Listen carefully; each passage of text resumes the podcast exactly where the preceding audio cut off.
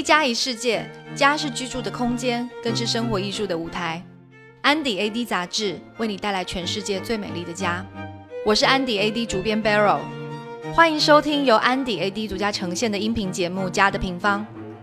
每期《家的平方》节目，我们会邀请一位建筑设计师来聊聊他们心目中构成家的元素。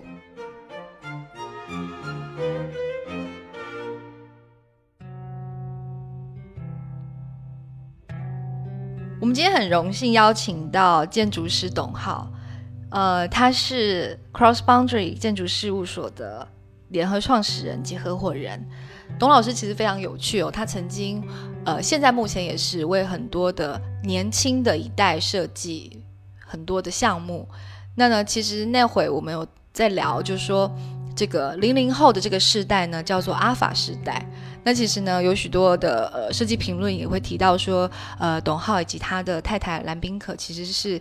两个为阿法世代做设计的人。其实他说他们设计了很多的学校，然后很多的关于儿童的空间。但是今天呢，呃，董浩要跟我们聊的跟孩子没有那么大的关系，他想要聊的是关于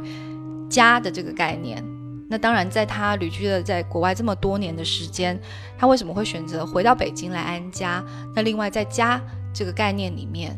在他的世界里面是什么让他认为是家的存在，并且是什么构成了他心目中的家？那我们今天听听他会跟我们分享些什么。就对于我来说吧，我觉得因为七十年代出生的嘛，那么实际上家对我来说，我觉得不同的阶段的定义是不一样的，包括童年，那么包括我后来。求学到现在成家立业，我觉得其实不同的阶段，家对我的这个，嗯，含义是不一样的。就小的时候，其实家对我来说是，呃，父亲母亲在哪里，家就在哪里。当时我父亲，呃，学医，大学毕业之后就被下放到山西，然后我的母亲怀着我的时候去这个看我父亲坐这个火车，结果坐了一路火车。呃，我就提前出生了，我就生在这个长治的铁路医院。然后后来呢，等我在上学之前，就跟着父亲母亲回到北京。那当时我住在白塔寺西四的羊肉胡同里面，那实际上是一个四合院，住在一个非常小的一个偏房里面。当时我记得只有二十平米，就是我我爸、我妈、我和我姐姐都住在这里面。那么当时我记得就是尽管二十平米，因为我父亲非常具有这种呃建造和安排的能力，所以把这个家。建造的就非常有格局，然后我母亲呢也收拾的非常井井有条，因为我觉得现在二十平米对大家来说可能都觉得是非常小的一个空间，但实际上当时我们能够做到有呃会客的区域，就是大家坐着的区域，然后有厨房，有这个小的餐厅、小的这个餐桌，然后每个孩子还自己能有自己睡觉的地方。还有自己写作业的地方。到我的上大学的时候，就行李在哪里，就家就在哪里。或者说的更，咱们诗意一点，这就是诗和远方嘛。你像我，因为上大学我就住校，然后后来呢又上研究生去美国纽约留学，中间也搬过很多次的家，从呃 Queens 就是皇后区搬到布鲁克林区，然后来上班。那么的确就是行李在哪里，你自己的梦想在哪里，那家就在哪里。我的这个夫人是是德国人，是我们在美美国上研究生时候大学同学。然后后来我们在美国这个结婚之后呢，决定呃要回国，所以呢又从我又从纽约跑到柏林接上她，又从柏林搬回这个北京。我们刚刚回来的时候住在这种北京非常典型的这种六层砖楼的这个老的公寓楼，后来我们又搬到国子监里面的四合院。然后后来呢，又搬到了呃东四十四条里面的一个厂房，我们自己改造成了一个 loft 的这个家的空间。然后再后来呢，我们就现在一直到现在，那么我们就住在这个呃这种苏式的嗯四层楼，地都是水磨石地的这种呃在这个三里屯这个外交公寓的这种这种空间里面。作为呃建筑师来说，你说到家的时候，我觉得它有情感的。嗯，内容部分，同时更重要的呢，它一定是有一个物理空间，无论是在我们的记忆里面，还是当时生活里发生的事情，都是跟这个空间、跟这个物理空间的特点，比如说地面什么地面，墙是什么颜色，有特别大的这个呃关联性。从我理解，家的定义一定是跟呃个人的情感的联系特别紧密的。那么说，如果问到我说如何给别人设计家的时候，那么我首先其实花最大的时间和精力在理解，嗯，他对家的情感需求在哪里？因为我觉得很多的时候，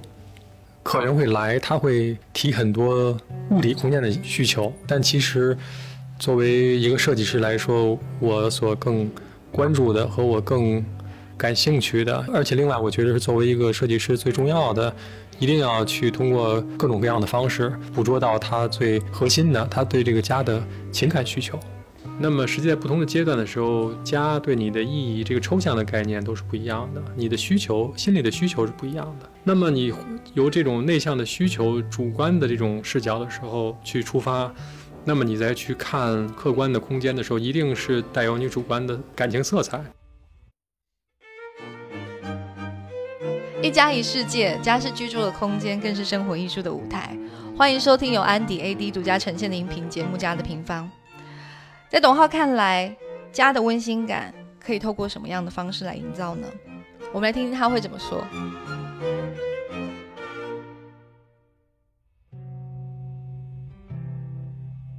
我我想这么说，我觉得其实，在家里面的生活，它是一个日日夜夜、点点滴滴都发生的生活，因为它不像公共空间，我们只是偶尔去一下，或者说不跟它发生这种非常亲密的关系。那么，其实，在家里边的物品，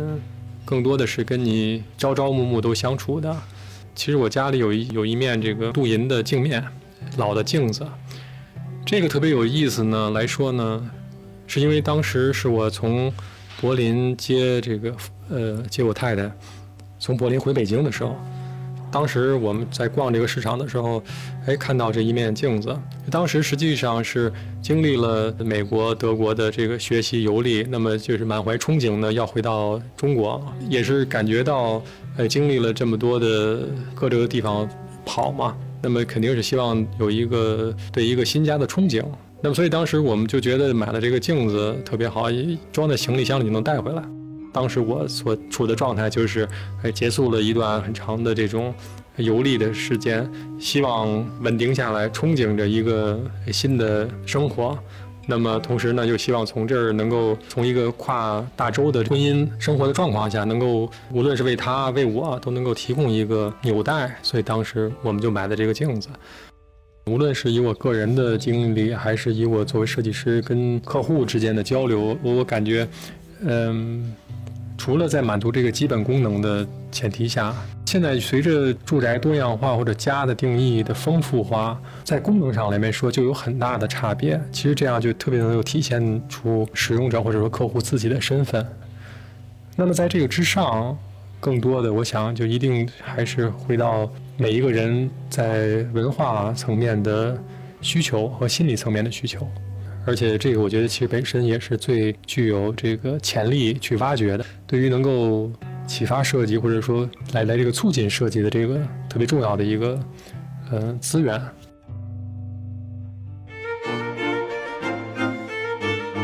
欢迎收听由安迪 AD 独家呈现的音频节目《家的平方》。在董浩眼中，一面小小的古董的老镜子，居然可以留住很多的家里的回忆。那么，在家中最值得重视的空间又是哪些呢？我们来听听他的答案。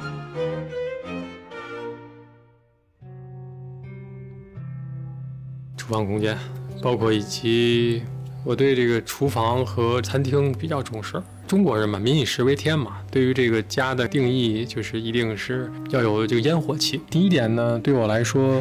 做饭呢是一个乐趣。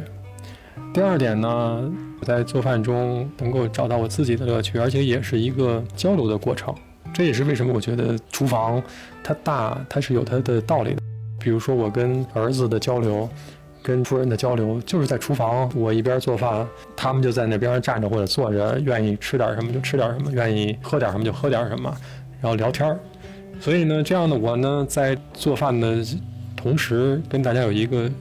交流，这样的话，我就说，空间的多层次性就体现出来，对吧？它既是有一个功能性，它有一个社交性。同时呢，我觉得食物来说，对于全世界人来说都是一个特别好的沟通的方式，因为大家一坐在一起吃，无论是中餐形式还是西餐形式，都是一个能够特别把人聚在一起的一个很有效而且很有意思的方式。未来的家方面呢，我觉得有两个层面的理解，一方面我觉得是人类情感方面的需求，第二方面呢，我觉得就是科技和技术方面的需求。那么这两个需求导致了对未来家的定义的新的变化。我想从情感方面来说，从今天我们可以去看我们整体的世界的趋势，有一个词叫 “co-dividual”。co 是大家一起，dividual 的就是 individual，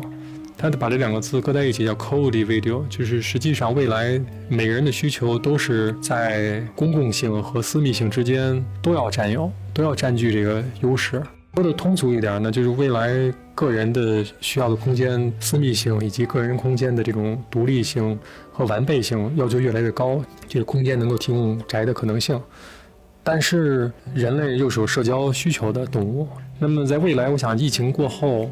大家会发现，我出门的门槛反而更高了。就过去我还有很多事情，我因为种种不便或者社会功能需求。我必须要去见面，那么我想在疫情之后，可能没有必要，我就不出门了，出门的成本就加高了。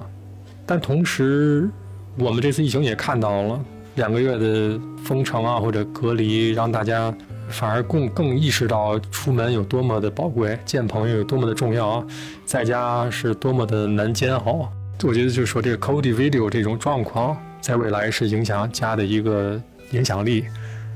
那么从科技方面呢，我想也是从两个层面，一个层面呢，装配式这种建造的方式，让未来家的或者说未来建筑的这种形式更快捷、更统一化，但同时呢，也提供多元化的可能。同时，这种科技的发展，那么说今天是五 G，那么在未来是物联网，就是每一个物品上面都是有芯片的。同时，也在结合我觉得现在的太阳能发电技术。我觉得我们家里面现在我们看到的这些固定不变的这些建筑元素，比如墙、顶、地，包括桌椅，很快就会变得智能，而且是可以移动的。那么，更多的它为什么移动呢？肯定是依据我们人的需求去移动。所以总结下来，我觉得未来的家的模式就是在家里面一个人宅的特别舒服。而且空间是能够适应你一个人或者多个人不同的需求，包括你在一天里面不同时间段的不同的需求都是可以满足的。而且这种方式呢是很快会影响到建造的方式。而未来的家，我理解的不会是说我们现在简单的定义一居室、两居室、三居室。我觉得未来的家的定义一定是按每个人的生活方式去定义。